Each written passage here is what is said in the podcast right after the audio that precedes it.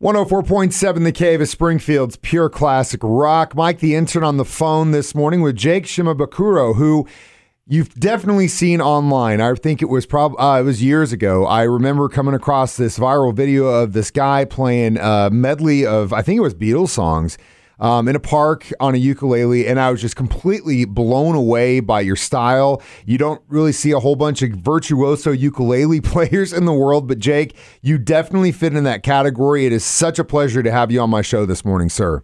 Oh, Mike, thank you so much, man. I really appreciate the support. So um, yeah, I, that's that's the first time I remember seeing you. Someone uh, was like, "You got to check out this guy," uh, you know, and that's kind of how it all started. You would do these videos in in parks, is that right?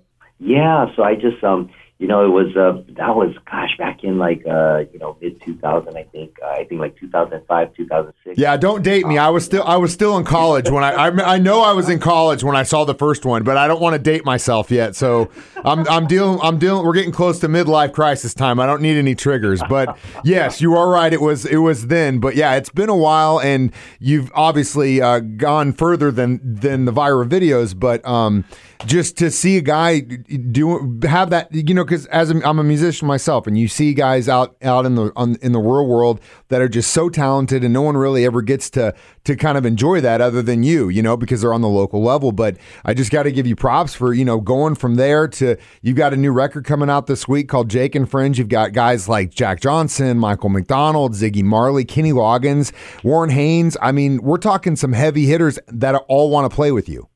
Oh man, yeah, it was such an honor. It's my first collaborative project, and you know, the you mentioned Warren Haynes. It was I. He's always been one of my favorite guitar players, and to play alongside of him, you know, trading licks, you know, between the guitar and the ukulele, man, that was that was such a highlight. I, I, I loved every second of it. So, did you hand pick these guys, or were these just guys that, like, for example, Jon Anderson from Yes, right? I mean, he, incredible vocalist. D- did you know him before you did this, or was it like someone said, "Okay, you want to make a cool record? These are the people you need to get." Yeah, no, it was just really, honestly, um, just uh, you know, working with, um, you know, between my manager and uh, and I, my and another friend of mine, Ray Benson, who helped co-produce the record. You know, they helped put me in contact with a lot of these artists and you know so jon anderson that was the first time i ever met him and worked with him i've been a huge yes fan i mean i've just loved his you know his his music and all that so um you know it was just really a dream come true project. In fact, that should have been the record. I mean, the- Fantasy Camp, essentially, just a little bit beyond, because obviously you got you know Willie Nelson on there and stuff like that, but like you know guys guys go to these rock and roll fantasy camps to get to work with their heroes. You got to make an album with them, which I think is just super cool.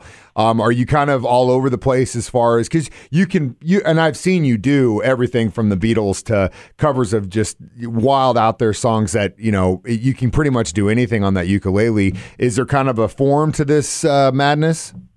Uh, well, you know, I mean, with, with this album, it, it, it's pretty pretty much all over the map, right? You know, musically, I mean, like you said, you know, Warren Haynes, Kenny Loggins, you know, Bette Midler on there, Billy Strings, Jack Johnson. So it's a little bit of everything. And what I love about it is the ukulele.